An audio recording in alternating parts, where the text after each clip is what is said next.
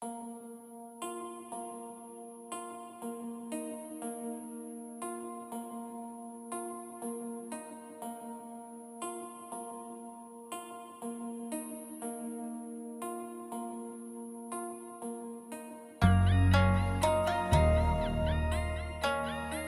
everyone. Welcome to the Bold, Beautiful Borderline podcast. My name is Laurie, and I'm joined again by Carly, who's going to help me figure out a lot of my questions around medication. Um, so, as you will have learned from Carly's previous episode, which was probably a couple of weeks ago now, she went through a decent amount of schooling to become a doctor, and then it didn't end up kind of finishing, but has uh, you have a like serious interest in um, psychology and pharmacology. yeah, so it's it's a mouthful. Um, so there's like I dabble in a couple different areas. So I do want to I do want to put that disclaimer at the top of the episode. I am not a medical doctor. That is not my goal here what I do, what I have is a didactic medical education, meaning I went to med school for the classroom portions of the schooling um, before rotations and things like that. I, um, when you're more working with patients and things like that, but I have extensively worked with patients as a crisis counselor and in various roles, including my current one, which is as a health consultant and executive life coach. So I'm helping individuals better understand their own own health. And this kind of means that I'm helping people take control of their daily lives and live more comfortably and in their own realities. But disclaimer, I'm not giving medical advice on this podcast. totally, totally. And neither am I. And I think another important disclaimer is that in this episode, we're going to be talking about coming off of medications. And I want to make it very clear that I'm not encouraging any human being on earth to come off of a medication when they're not ready or when their doctor does not say that they're ready. So don't take that as advice to come off of medications by any stretch. My doctor was fully involved in this process and um, supportive of it. So and i want to i want to make note of that because before this you sent me some of your your podcasts and your diary yeah. and you really went through an extensive tapering process. Um, totally. that's like very important to know and you were working with your healthcare provider. So i i want to make that very like abundantly clear to everyone because that really affects your experiences yeah absolutely and that was something that i was like very determined to do so the context here, if you're a Patreon member, you will have seen all the bonus episodes that came out around like my diary for coming off of Seroquel. So I shared those with Carly. Some context I was first put on Seroquel when I was probably 19, maybe 18 in an emergency room because I was incredibly suicidal and homicidal and hadn't been able to sleep. So I was kind of given it as like a band aid solution for a couple of nights or whatever, but it really helped. And so I am clearly not 18 or 19 anymore. I am now 29, almost 30. And I have been on the medication, Seroquel or quetiapine, for 10, 11 years, which is a long ass time. And some of the questions that I have for Carly and, and that we'll talk about in a minute is like, my understanding is that Seroquel is not even necessarily like the frontline treatment for that kind of thing anymore. And so I think if I were going back into this journey now, I probably wouldn't be prescribed Seroquel, but because it was 10 years ago, it's something that like was kind of a frontline treatment. I want to mention about what you're saying about that. So it's really intriguing because Seroquel is typically not actually prescribed for sleep. And so, what I saw in your treatment history was a migration pattern of the reason for prescribing the Seroquel, which it is typically prescribed for like bipolar, schizophrenia, and depression and some, some types of depression. So, those are the on label uses of Seroquel. And that's what you started with. But where you migrated to is this big off label use of Seroquel. And it's actually not at all recommended now to prescribe Seroquel for sleep. But I can see why you would be prescribed. And, and, I'm taking Seroquel sometimes for sleep too. So, right. Yeah. You take it as a PRN, right? Right. I personally take this medication. So I have like a t- like I'm invested in this too. Yeah. Um, yeah. So I take it as like a PRN and like occasionally I'll take it for sleep, but it's kind of the reason that you would probably end up on this medication versus a different sleep med is very different than a lot of other people. So that's kind of mm. like important to understand. And also, it's kind of something, like you said, we've gotten away from doing so much, including some big, uh, in like the US, there were even some court cases against the makers of Seroquel because of their promotion of this off label use without supported evidence clinically. Oh shit! Interesting. Ooh, you got all the tea for us. Okay, I know. I love that. Um, well, and I know that there was, especially during COVID, at least in Canada, like the long term care setting was really like put under a microscope. And I know that Seroquel was heavily used to basically just make patients easier to deal with. Oh yeah, I think that's how I first ended up. I can be very yeah. difficult. So I that's how I was actually in an um, an addiction setting in mm-hmm. my first first use of it, and someone just put it on me, put me on it like a really high dose too, and on like for short term care, and it just it really was not appropriate for my diagnosis at that time, and so like the way I'm on it now is very very different. Um, mm-hmm. Um, as a PRN, by that I mean as like an as needed medication for some more like hypo hypomania type things. And that's a much more appropriate use of Seroquel than sleep, for example.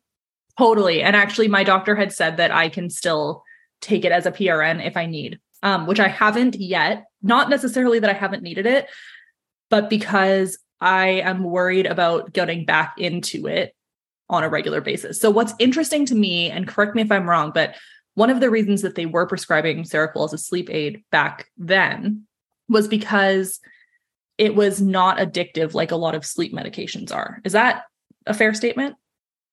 Uh, it is, and and so that's a really complicated issue when you're talking about what addiction means, and then mm-hmm. we're also simultaneously talking about withdrawal symptoms, which are more typically associated with medications that cause an addiction, meaning that they're causing like a, a physiological tolerance. But every medication is really going to cause some sort of tolerance because at the receptor level or like the firings that's going on in your brain, at that level, there's there's going to be some modulation occurring. And so your receptors are going to get used to taking that medication, whether it's an addictive medication or not. Um, well, there's different types of addiction right? There's right. like psychological and physical addiction. And, and so I think the, that's the big issue. And that's the other thing. So there's also, you can get psychologically addicted to really anything. And so that's kind of a, a, like more of a, reliance and a, habituation um, and you can work on that with changing like some psychological patterns um, but seroquel really you don't think of it as an addictive medication totally and and that's one of the reasons that i was happy to be on it, right? Because I was like, well, I can get off of it at any time, which mm-hmm. we learned not necessarily as easy as I thought it would be. So, uh, maybe just a little bit more about my history on the medication. So, I was prescribed it when I was 18 or 19, took approximately 25 milligrams or 50 milligrams for years, like just kind of depending on where my mental health was at. So, it's a really low dose. But it was really working for me. I mean, when I first started taking it, I could take a 25 and like within an hour, I was a zombie and I loved being a zombie, right? Because when you're in like a completely dysregulated state at all times, this was pre DBT. I was so not okay. being a zombie is okay. I liked that. Yeah. Right? It worked. Yeah. It did what it needed to do. And then I just kind of kept taking it for years and years and years. And there was many times where I felt like I wanted to come off of it. I mean, there's honestly, like at certain points in my life, I think the weight gain side effect was probably the reason that I wanted to get off of it the most. I'm, yeah, I'm less worried about that nowadays. I'm trying to just like kind of live with whatever I look like. But, yeah. but that like obviously over 10 years, and especially like if you have like eating challenges, that becomes like a big factor. For sure. And and that can be a reason not to prescribe a med to someone. Like it's, mm-hmm. it's significant when you think about eating disorders, they have some of the most significant death rates of any yeah. psychological disorder. So that is like a very, very severe consideration. Mm-hmm, totally. yeah, I think anorexia is like tied with BPD in terms of fatality, just for different reasons, right? Mhm. Um, so yeah, I, I've been taking it for years. There's been a couple of times where I've tried to taper off of it. And so I would cut them into like quarters or halves or whatever. So I would go to like 12.5, I would go to 6.25. And then I would panic and be like, ah, no, I can't do it anymore. And then I would go back to 25 or 50. And it was like a big, honestly, it was like a big psychological block for me about not being able to sleep. So if I tried to not take it, or if I knew I hadn't taken it, I would just sit up at night completely like, oh my God, I didn't take Seroquel. Oh my God, I didn't take Seroquel. Oh my God, I didn't take Seroquel. Even though, like, realistically, I was taking such a small dose that I probably could have slept, but it was that psychological addiction that was really affecting me. So that was unfortunate, obviously, for many, many, many years. I don't think I missed a dose for 11 years because of that, because I could not sleep without it. Oh wow. Yeah. Yeah. I mean and and that's really it speaks to the realities of a mm-hmm. psychological addiction. It's a real thing that can really happen. I, I think that's like one of the good reasons if you're feeling that you are psychologically addicted to something and using it as kind of that like more of a crutch rather Yeah. than a therapeutic agent, then that's one of the positives to coming off Seroquel. And I want to commend you for that. And and again, I'm not encouraging anyone for uh to come off their medications. Like I No. Better living through chemistry is like my motto. like hundred percent. Yeah. I am I am all about being on my like I'm on meds. I'm on Seroquel. Um, but you you mentioned also in your previous podcast that you didn't encounter a lot of positives from other people coming off of Seroquel. You you encountered like a lot of negativity. And I just want to reinforce your decision a little bit in that Positives of coming off Seroquel include things like reduced side effects, and you're talking about that weight component. It's like significant. I want to talk later too about you mentioned sleep apnea, and Mhm. so that can impact your sleep. So coming off of it might actually help your sleep. yeah, Um, totally.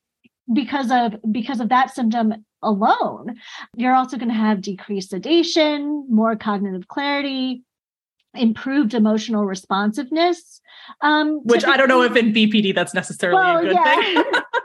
yeah so you, you might have a little bit of that um Yeah. but generally you're you you can experience some better physical health benefits just because of some of those um like metabolic changes too yeah Uh, yeah and for me what i what kind of was the like trigger for me to come off of it was i was like you know what i have not lived without this medication for 11 years i don't even know what is a side effect anymore and what is just me as a human being and, And so that- yeah, Sorry. that's so interesting. Yeah. Um, because I noticed you saying that even about like, do I smell things? Like, do I have seasonal allergies? Is it because it acts as a histamine? You kind of like tie those ideas in, and it's like 11 years. Like, who was I even 11 years ago? Yeah. I, I was like a very different person. Um, so I can like, I can imagine that being really, really challenging. there's a- the other like key side effect that I thought was a side effect, which now I'm actually questioning whether or not it was, which is frustrating, is I have really bad night sweats and really bad temperature regulation. And that is a side effect of Seroquel or can be a side effect of Seroquel. So I was really hoping that that would be kind of like it and like it would just go away. It hasn't, which is unfortunate. So that's like another discussion, obviously, with my doctor to try and figure out, like, well, then what is it? And she has some other theories that we're kind of exploring. But I wanted to know what it was like to live without it. And so I Googled positives of coming off of Seroquel because I was like, well, maybe, maybe this will help me motivate, right? Because it's a really scary decision. I had gotten like, I had tapered really slowly for like a month at a time from like two, 25 to 12.5 to 6.25. I was like so on the right track, but I just wanted motivation. And every single thing I saw online was coming off of Seroquel sucks, coming off of Ser- Seroquel is horrible, don't do it. And I was like, well, that can't be the reality, right? Like there has to be positive stories. And I was like, well, I have a platform to share positive stories. So I am not a journaler, but I actually journaled like almost every single morning and night when I was coming off of Seroquel with all of the tapers too. So like at each time point. And then I recorded bonus episodes on those different dose time points. But I really wanted to talk to somebody who like could tell me about what I was experiencing. So like I noticed essentially no issues from 12 or 25 to 12.5 to 6.25.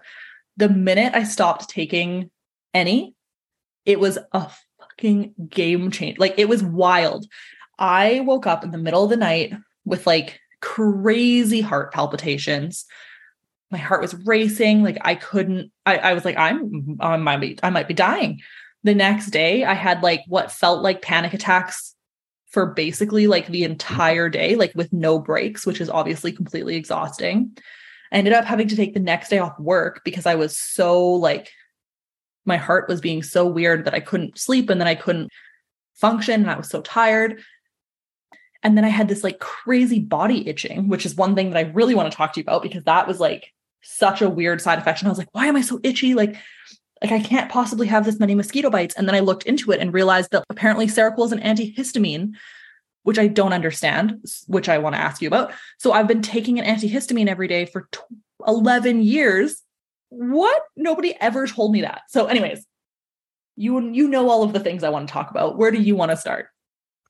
Okay, so let's start kind of at the top because first of all, we want to talk about what is Seroquel. What what exactly is this medication that we're talking about? So this is quetiapine, and there's a regular medication and an extended release. So I want to ask first of all, were you taking the extended release, or was this the?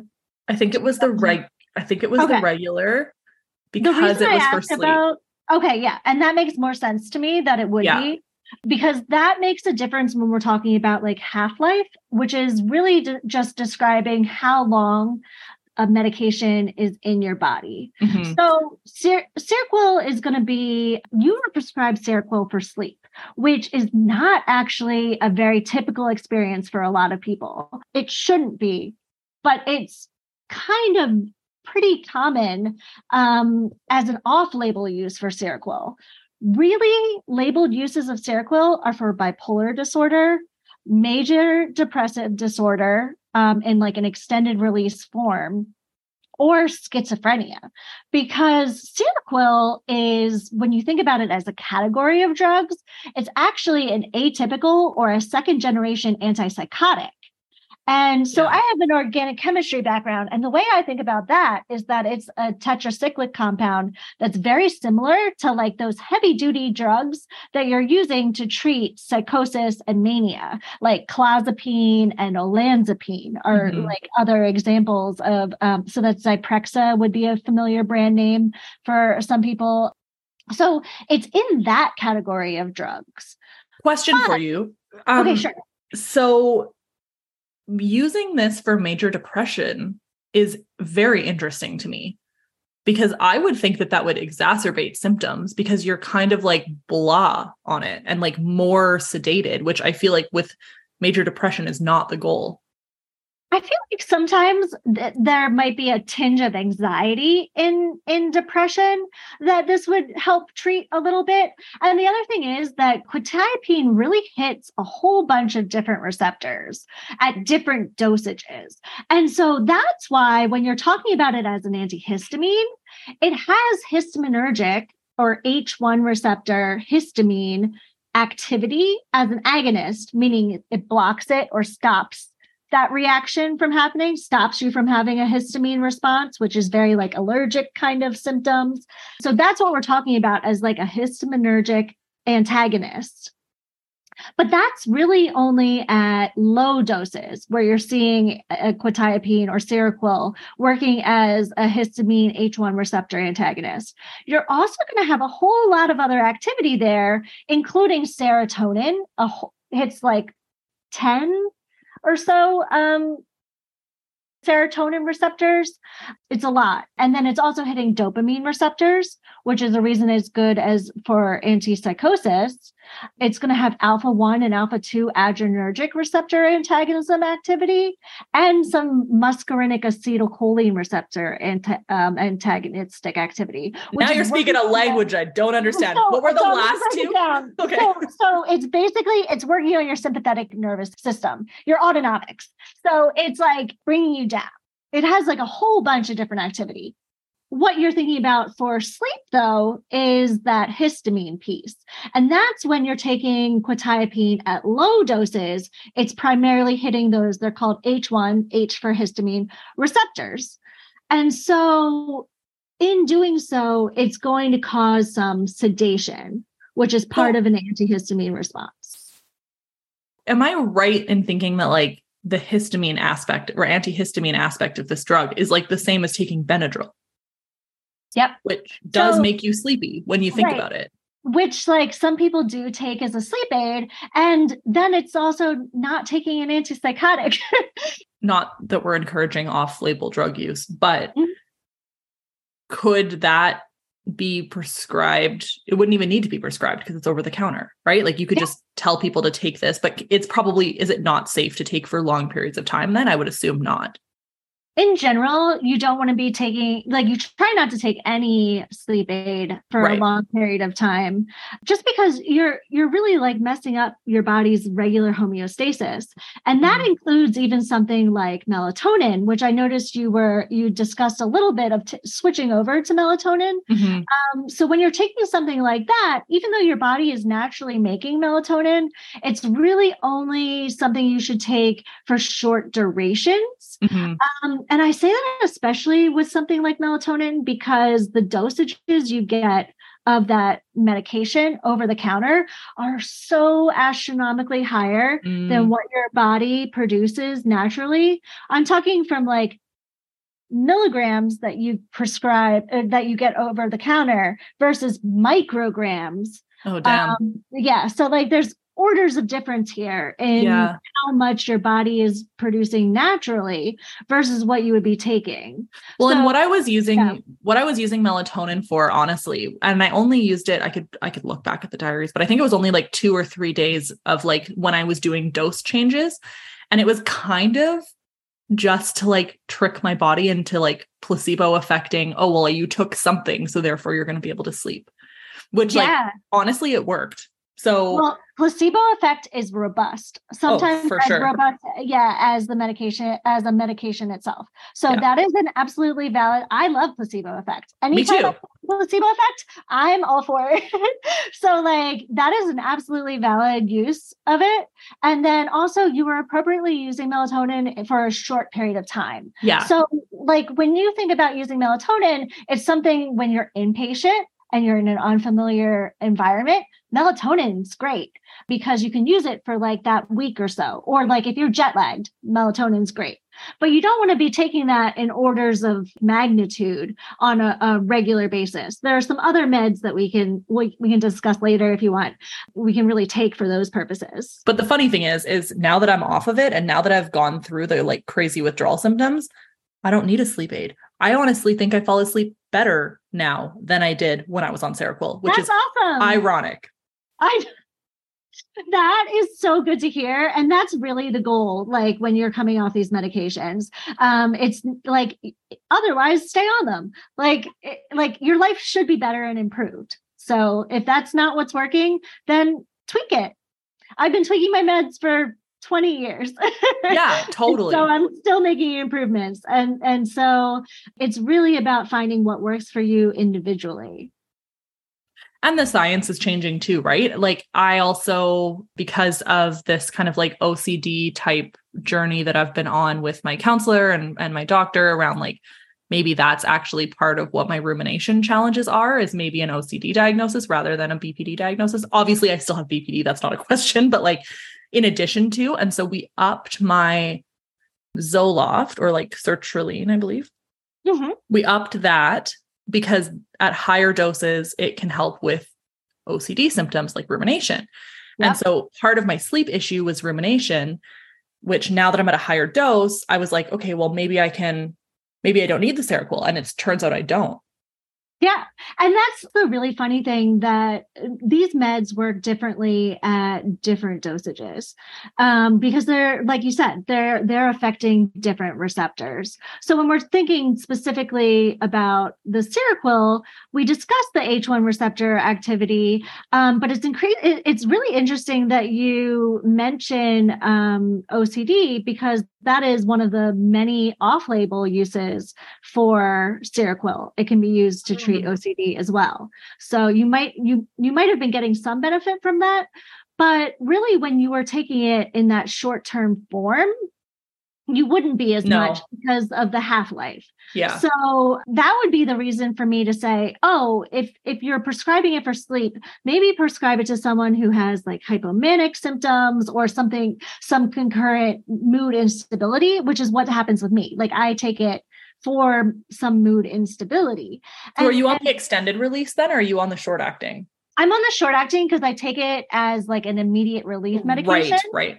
And that's another off-label use for it for anxiety at sometimes. So I I prefer for like a lot of reasons, but for addiction reasons too, I prefer to be on this medication versus like Klonopin or so, like a benzodiazepine hundred percent. as a short acting. Yeah. And I, I've had some like really bad experiences with withdrawal for yeah, the benzos is really bad. Um, but like you you really want to be careful with some of those medications. And so I take it more as like an acute I need this medication to work quickly. Because when you think about the half life, it's really only six hours. So Yeah. in six hours, it's at, and, and 1.5 hours is at peak in your body. At six hours, it's halfway out of your body. At 12 hours, it's going to be 25% left in your body. 18 hours, you're all the way down to 14%.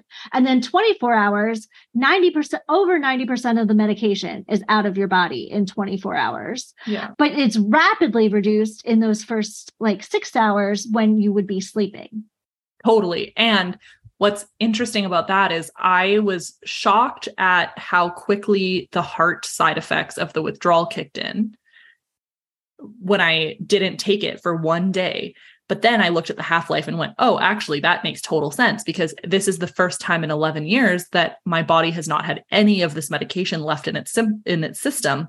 It was pretty much exactly like 24 hours, if not slightly more, that my body would have been like, whoa, wait a second. We normally had a hit of this drug. What's happening? And then it just like Yeah. glitched bad. So those are, yeah. So those are like the more acute symptoms you're going to feel. But you can feel symptoms for probably up until like the short answer is for months. Um, but when Yeah, I- that's I- what I was reading, which doesn't make a ton of sense to me because if the half-life is so short, other than the psychological effects, what why would I be having withdrawal symptoms that long out? Okay, so this is this is a little complicated to explain. So let's let's start with the sh- the short answer. So the short answer is that you can you can have a lot of withdrawal symptoms very individually and you have some like rebound effects and it's because of neurotransmitters. But the longer answer is kind of you have that half-life. You're also thinking about you tapered off of this medication. So you're allowing some neurotransmitter adaptation. So that's like the the things that are firing in your brain and communicating. Um, those receptors need some time to get back to normal, especially serotonin and the histamine. So that long list of receptors I gave, the two important ones for this one are serotonin and histamine. And serotonin, you're thinking about a lot in terms of like your SSRIs, which you're also on for the sertraline, the Zoloft. Seroquel affects serotonin as well too. You're also thinking about minimizing your rebound effects when you're tapering, um, because Seroquel has sedative, sedative effects due to its antagonism or blocking of the histamine receptors in the brain. When you stop taking Seroquel suddenly, there can be a rebound effect, leading to increased central nervous system activity. So central nervous system, the up here um, instead of the out here nerves. That's how I like to think about it. Um, so you you have increased central nervous system activity. You can get rebound insomnia, and, And mania? Rarely, but you can Okay. get psychosis as a withdrawal side effect. That would be one of the like severe withdrawal effects where you're thinking disorientation or confusion, hallucinations, delirium, severe anxiety or panic attacks, and suicidal thoughts.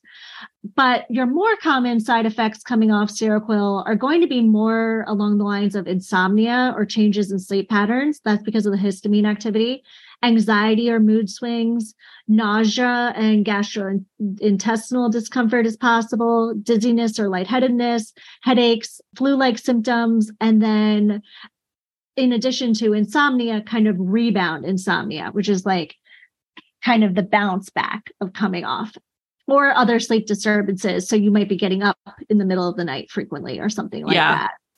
I did uh, find that a little bit. I like definitely ended up getting up more in the middle of the night, but it was totally mm-hmm. manageable.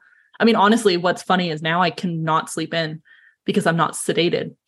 yeah oh i know it's it's a much better feeling for like for me when i when i don't have to take it so i i always like to minimize my medications but still taking them appropriately when i need them yeah totally um, yeah so so that's kind of like the reason for tapering because you're having all of this like kind of neurotransmitter transmitter adaptation as like your big overarching theme. Um, but when you're thinking about withdrawal it's it's like a very complicated issue because your brain is also making kind of familiar pathways that are remodeled a little bit permanently too. So you're always going to have this long term effect from being on a medication. We don't really have a lot of studies about what the brain looks like afterwards. But so I always think about withdrawal as like kind of a continuum of different symptoms over uh, varying in duration and intensity over a period of time. Yeah. And like, I mean, I have to say, I was really worried at first about the withdrawal. Like I honestly I didn't think that my withdrawal was going to be anything. And then when it hit, when I had taken zero and it hit, I was like, "Oh my god, I don't know if this is like doable." Like I I was like, "I don't know if I can live like this."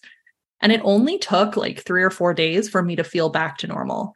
And That's great. Yeah, the only thing that I had to do, which was super interesting, was actually take an antihistamine a couple of days because I was itching so bad that I was bleeding or scratching so bad that I was bleeding. Right. So, so itchy. And I was like, what the fuck? And then I, when I found out the histamine thing, I was like, that's bizarre. So my husband has bad seasonal allergies. So he just has antihistamines all the time. Mm-hmm. So I took one and then my itching went away.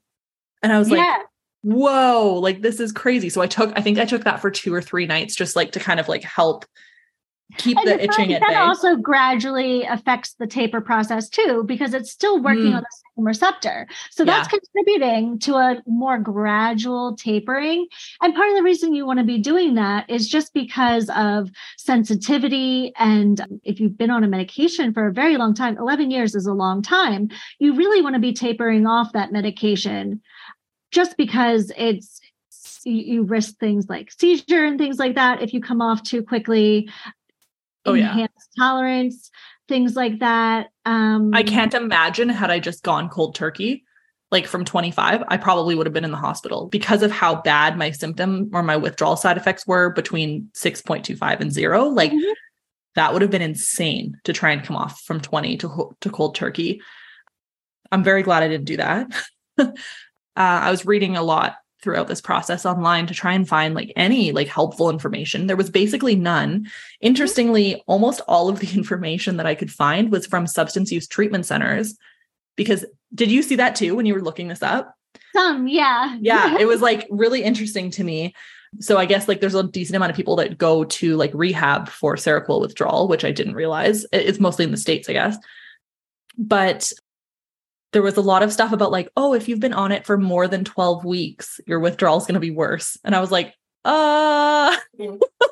Well that's true with anything. Like yeah. you need to eat pineapple for 12 weeks and then suddenly stop eating pineapple. Your body's going to have to adjust to it. I guess. Yeah but yeah, i was just like so, 12 12 weeks versus almost 12 years is like a very different time period you know?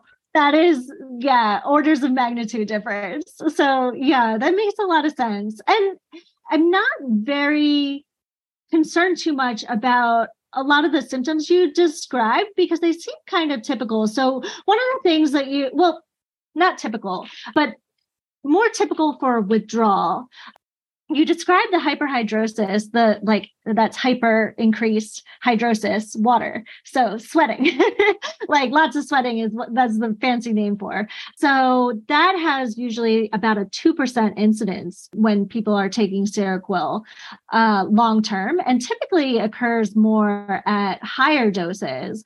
But it's interesting that that, that was happening. And that again harkens back to those serotonin receptors and those histamine receptors. So that's why you were kind of experiencing that. But I thought it was interesting that you experienced it while on the medication and then you were still experiencing it coming off of it. And I think some of that is probably because of the withdrawal from the medication itself that you were yeah, could experiencing be. some of those night those night sweats that you were describing. So that's that's like something to keep in mind that the the coming off the medication itself can cause some of these things. Yeah, I mean, I think honestly the sweating thing is the most frustrating for me just because like I do ballroom dance. Like I don't like being sweaty all the time. Like I like sleeping and not waking up in like a pile of sweat. Like it's disgusting. Yeah. And so I'm really disappointed that that hasn't stopped, but mm-hmm. I mean maybe that's a time thing too, right? Like it's only been a couple maybe a month and a half, 2 months since I stopped taking it altogether. So there's there's possible things that might change over longer periods of time, right? Yeah, and and it was intriguing to me that you mentioned mentioned that symptom because I'm I'm curious to see if like did it start way back 11 years ago or did it start more recently? There are a lot of factors here like do you have nightmares for example would be something that i would want to think about and then maybe a medication like prazosin is appropriate is there anything that makes your night sweats better or worse would be another factor to think about. And was anything going on in your life when they started for example? Things like that all impact the reason for having this symptom. So that's like something to dive in entirely because well, can disrupt your ability to reduce core body temperatures. Yeah. Um, and so that can be what you're experiencing, but you might also be experiencing something more complex and related to other factors. Totally. Yeah. And actually, that's the thing that I, I had a doctor's appointment this week. Mm-hmm. And I was discussing this with her, and I was like, I it's not going away. Like I'm really frustrated. And she was like, When do you take your Zoloft? And I was like, Oh, I take it in the evening. And she's like, That might also affect it because if you're taking it in the evening, it's a bit stimulant stimulating. Like not, it's not a stimulant, but it like it can kind of like add, I don't know, internal excitement. I don't know what I can't remember what she said. But because of that, you might be like sleeping, but then not realizing that you're like kind of up a little bit, which can cause night sweats. So I've actually taken, I've started taking it in the morning and I haven't noticed a difference either. So, but it's well, only been a couple days. I know. Well, so the mechanism you're describing is that your uh, Zoloft is working on it's an SSRI, so it's a selective serotonin reuptake inhibitor. So that means it's working on serotonin receptors, and serotonin receptors can cause changes in the body's thermoregulatory system because serotonin plays a role in regulating body temperature. And when you're blocking these receptors, like you are with with like Seroquel or Zoloft, what's happening is you are interfering with the body's ability to regulate temperature. And so that can lead to night sweats and temperature fluctuations in general. Interesting. Okay. So um, so I know how SSRIs work because that part I did go to enough school to learn. Um, I can draw the little map or whatever. Um, but how does Seroquel work? Is it the same in terms of like it's not allowing serotonin to be like taken back as often or is it producing extra serotonin so when you think about serotonin it's for some serotonin receptors it's a partial agonist so increasing the receptors and then some serotonin receptors it's actually an antagonist so decreasing uh. them so it has a couple different effects on serotonin receptors, and then it has an effect on a whole bunch of other receptors. And so when you're thinking about some of its more classic um, uses for something like schizophrenia, you're really wanting to target those dopamine receptors that it targets.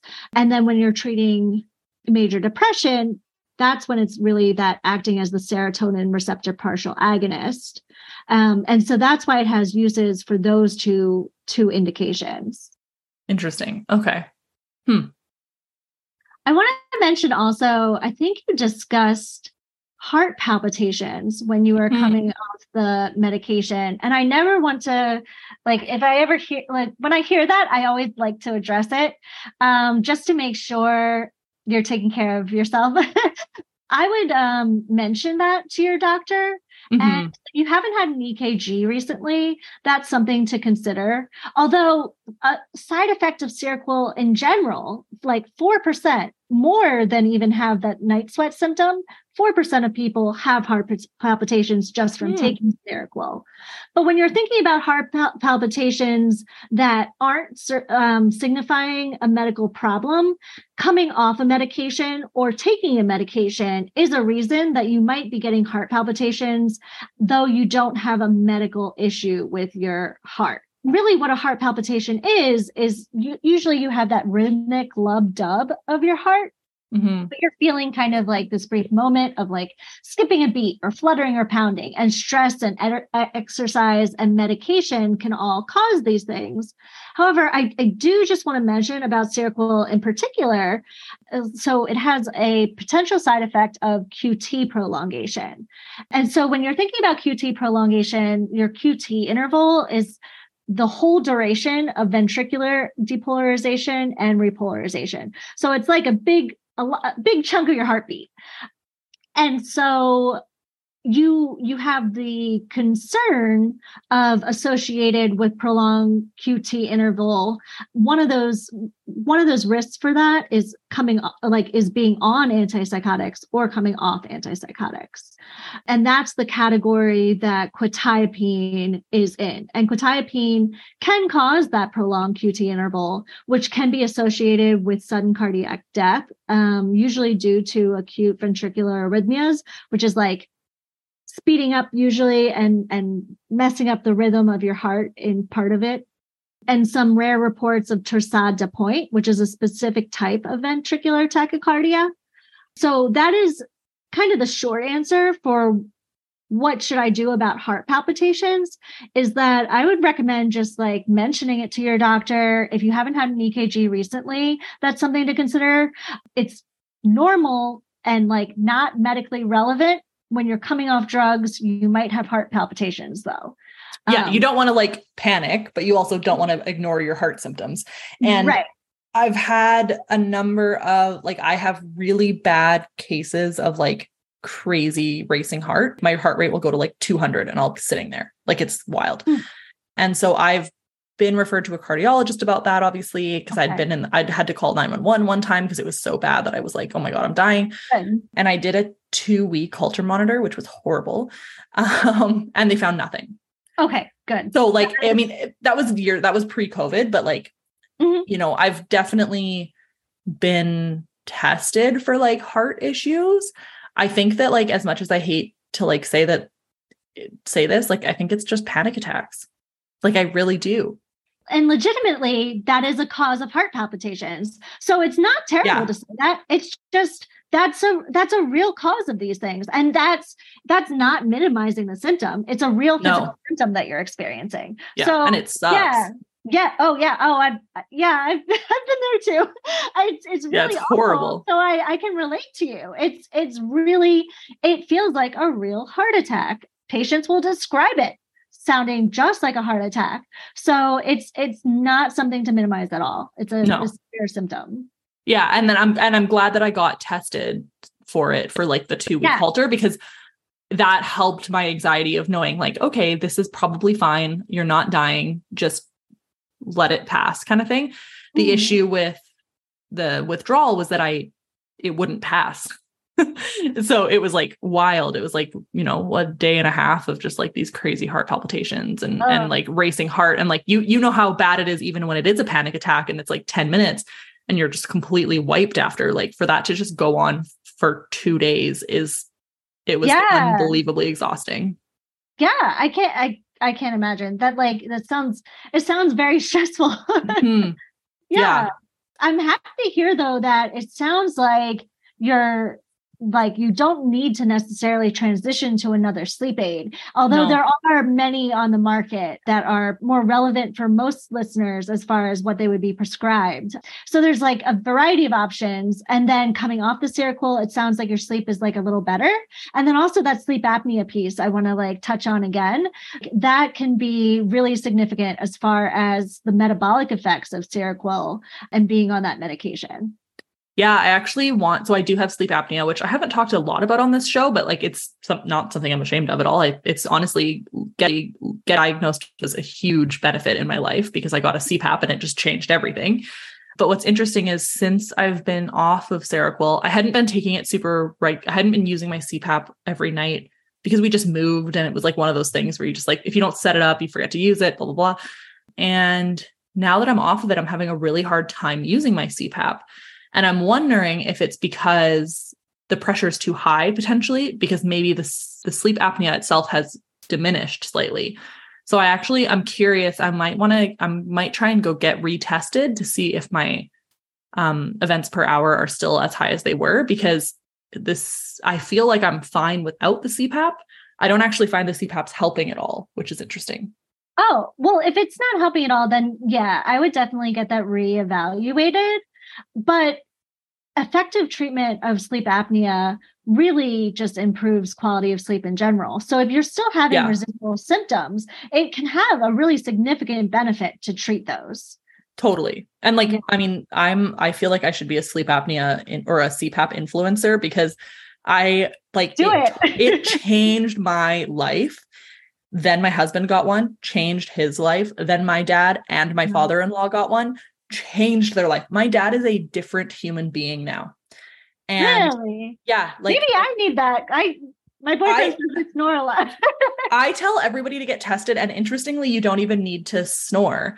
So that's a misconception as well because I'm not like a huge snorer. So I was always like, well, I can't have sleep apnea. But it turns out other symptoms like night sweats are a side effect. So I got tested anyways. And then turns out I had it but yeah, I mean, like I have seen CPAPs do absolute wonders, and I highly recommend everybody get, get tested. But yeah, I'm curious. I want to get retested and see if there's any difference. I should really try and figure out how to set that up. Yeah, sleep is sleep is just and and this was really the overarching theme of this conversation. It's not necessarily about Seroquel. So this is relevant to people who aren't taking sleep medications too.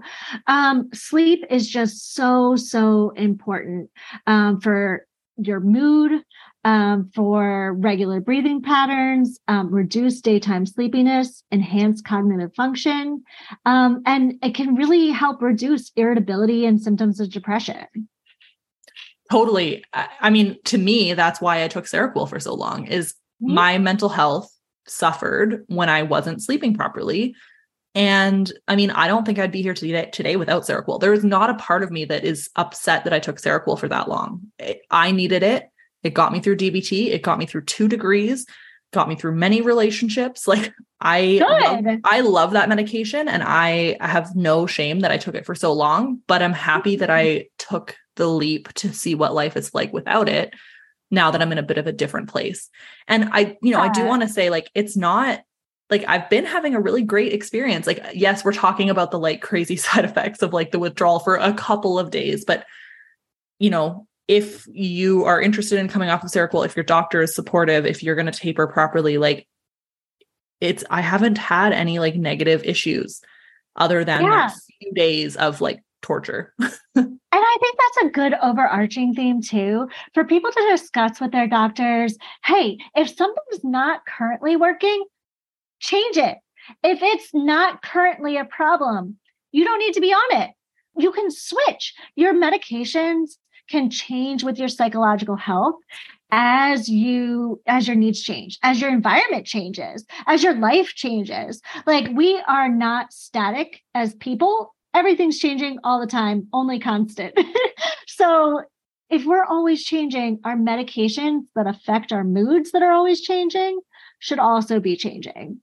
Totally. And I mean, like the last time that I wanted that I was tapering down to try and get off Seroquel, March 2020 happened. And I was like, okay, you know what? Now's not the time. Like, you know what I mean? Right. Like a And life not- a life factor. And here I am 3 years later now doing it, but I don't regret waiting cuz that would have been a disaster to try and go through covid without a medication that I needed. Oh, absolutely. And and that's such a struggle for so many people who needed to get especially starting new medications during Mhm. COVID too. And it was a, a really difficult time for addictions treatment and things like that too. It's it was it- it's led to increased rates of mental health appointments across the nation and like shortages of our mental health providers at least in the Mhm. US. So it's it's like it's really affected people's mental health in a real tangible way. Oh, for sure. And it will for the next 10, 15 years at least. Oh I think, yeah. If not forever. I do want to just talk a little bit about like sleep hygiene as a concept. Because, Mm-hmm. you know, we talk a lot about medication and I medication's fascinating. That's what this episode was about. But there's also that annoying thing about sleep hygiene where like we all know what we should be doing better and none of us do it. so that was also part of what I was trying to focus on around Mhm. like I used to and like I'm not perfect, so don't this is not me preaching by any stretch, but like, you know, I would go to bed and then I would play on my phone for an hour. And then, you know, in the middle of the night if like I was woke up to pee or whatever, I would check my phone. So that kind of thing, horrible, right? And so, you know, now I try and go to bed. I listen to podcasts while I sleep, um, or like to sleep, which is helpful and whatever. I I don't really plan on changing that. But I basically like go to bed, put my podcast on, and just don't look at my screen again because that helps a lot. And the other thing that I I learned, that's fine. Like I think that's fine to have something soothing and and as Yeah. long as you're not like really cognitively engaged, it actually can be very recommended to listen to something. It's like for me, I listen to something as a replacement for what what some people used to like me too. White noise. to go to sleep and white Yeah. noise and things like that. So that's totally appropriate. Totally. And it's funny as a podcaster is and like as a person who listens to podcasts when I sleep, I've had a couple of people be like, yeah, like you're my like sleep podcast, blah, blah, blah. And they're like, I don't, I hope that's not an insult. I was like, that's not an insult at all because like I a hundred percent some of my favorite podcasts are my sleep podcasts. Like, you know, it mean it means that like, yeah, you're not necessarily like paying attention, but like our voices are helping you sleep, which is excellent. Um I love that. And it's often the episodes that I've listened to the most that I Yes, me play too. when I'm sleeping because it's like this is familiar and comforting. So I would take that as a great compliment. That's Yeah. like, yeah, I listen to my favorite podcasts when I'm like going to bed. Exactly. And I'll listen to them like over and over again just because I'm like, oh, I fell asleep halfway through that one. So I'm going to start over. Yeah. The other thing that I actually learned that was really helpful in terms of sleep hygiene what was is a very recent learning of mine around if you're like restless at night, it's not a bad thing to just get up. And so this was part of like a like public health psycho anyways, long story short, like a health literacy kind of course that I was taking. And it's crazy how much that helps. So they were like saying basically like if you're in bed and you're just like, "Oh, I can't sleep. Oh, I can't sleep. Oh, I'm just rolling around." If you just like get up and walk around for like 2 minutes or like get up and stretch for 2 minutes and then go back to bed, it's like makes such a big difference and that's been huge in my sleep hygiene. Right. Like if it's taking you over half an hour, an hour to fall asleep, get up. Absolutely. Like Yeah. that is, I, I mean, for me, I had like, I'm I'm not as good at uh, practicing what I preach preach so like I I take a long time to fall asleep but when I when I do do what you're describing it makes a huge difference Mhm. um, and because you also want to situationally kind of prime yourself to be in bed and when you're in bed you're sleeping Yeah. so Totally. that helps kind of on a psychological level Yeah. Again, totally easier said than done. I'm not great at practicing what I preach in terms of sleep hygiene either, but that has been a thing that I had never heard about in sleep hygiene Mm-hmm. that was be- really beneficial for me. So, you know, we're talking about withdrawal, we're talking about Seroquel, but also there are those other components that like can help with your sleep quality and quantity and ability to fall asleep quickly that don't require medication, don't have side effects, all of these benefits. Yeah, I always like to start with behavioral in- interventions and lifestyle changes. Totally. Um, as many like as many changes as you can make to those, they're going to be more natural for your body. And that's not to say medications are bad. They're absolutely, I, I think they are like so appropriate in so many situations. But I think making changes to even things like exercise during the day can Yeah. really help your sleep too. And just like really healthy, like healthy eating and healthy living can really improve your sleep. hmm Totally. I have a um I use this like sleep tracking app on my phone or on my watch and it's cool because it like correlates things that you do during the day with your sleep. So it'll say like, "Oh, when you exercise for 45 minutes, your sleep improves by 20% or whatever." And it's it's really cool to see like that correlation. I love that. That is such Yeah. a great idea. And tracking habits really often leads to improved behavior too. Mhm. So even just tracking your sleep is like a good way to say, Am I getting enough sleep every day? And Mhm. typically, any behavior you track, like let's say you're quitting smoking, just writing down how many cigarettes you're smoking a day is typically a way to automatically reduce that behavior. Yeah, because you don't realize how many you're smoking without Yeah. tracking. It's Yeah. just bringing awareness to it. Totally. So we're out of time, but I'm wondering is there anything that we didn't cover that you were like super excited about talking about? I think that covers most of it. I mean, I could talk about these medications for days and days and days, and we can go into your whole history, Yeah. like really dive in. So I, I would love to do that at some point, like personally. Totally. But I think we covered a lot that's like really useful for people to translate across various experiences. hmm Yeah, and just bring high like a highlight to the fact that like this doesn't have to be a disaster. It's not No, a negative. It might suck for a couple of days and then it was fine. If you are interested in getting off of it, it's not like everything you read online, which is just like basically don't. It's horrible. Um, Absolutely. yeah. Thank you so much, Carly, for coming on. This has been such like a fun experience to talk to somebody who gets it and is also on the medication. this was fun for me too. So thank you so much for having me, Laurie. Anytime. All right. I will talk to you soon, I'm sure. Thank you. Okay. Bye-bye. Bye. Hi, friends. Thank you so much for listening to this episode of the Bold, Beautiful Borderline podcast. Laurie and I are so grateful that you're here with us on this journey, and we can't wait to dive into more topics in the future with you, all about borderline, and even have some more fun and exciting guests to join us on the podcast. If you really enjoyed this episode, we would love if you would rate, review, and subscribe to the podcast wherever you listen. We would also love to see you interact with us on social media and on our Patreon page. The links to that are included in the show notes, so check us out there. We would be incredibly honored to get to know you all as you get to know us and our recovery stories. We love you, and we'll see you next time.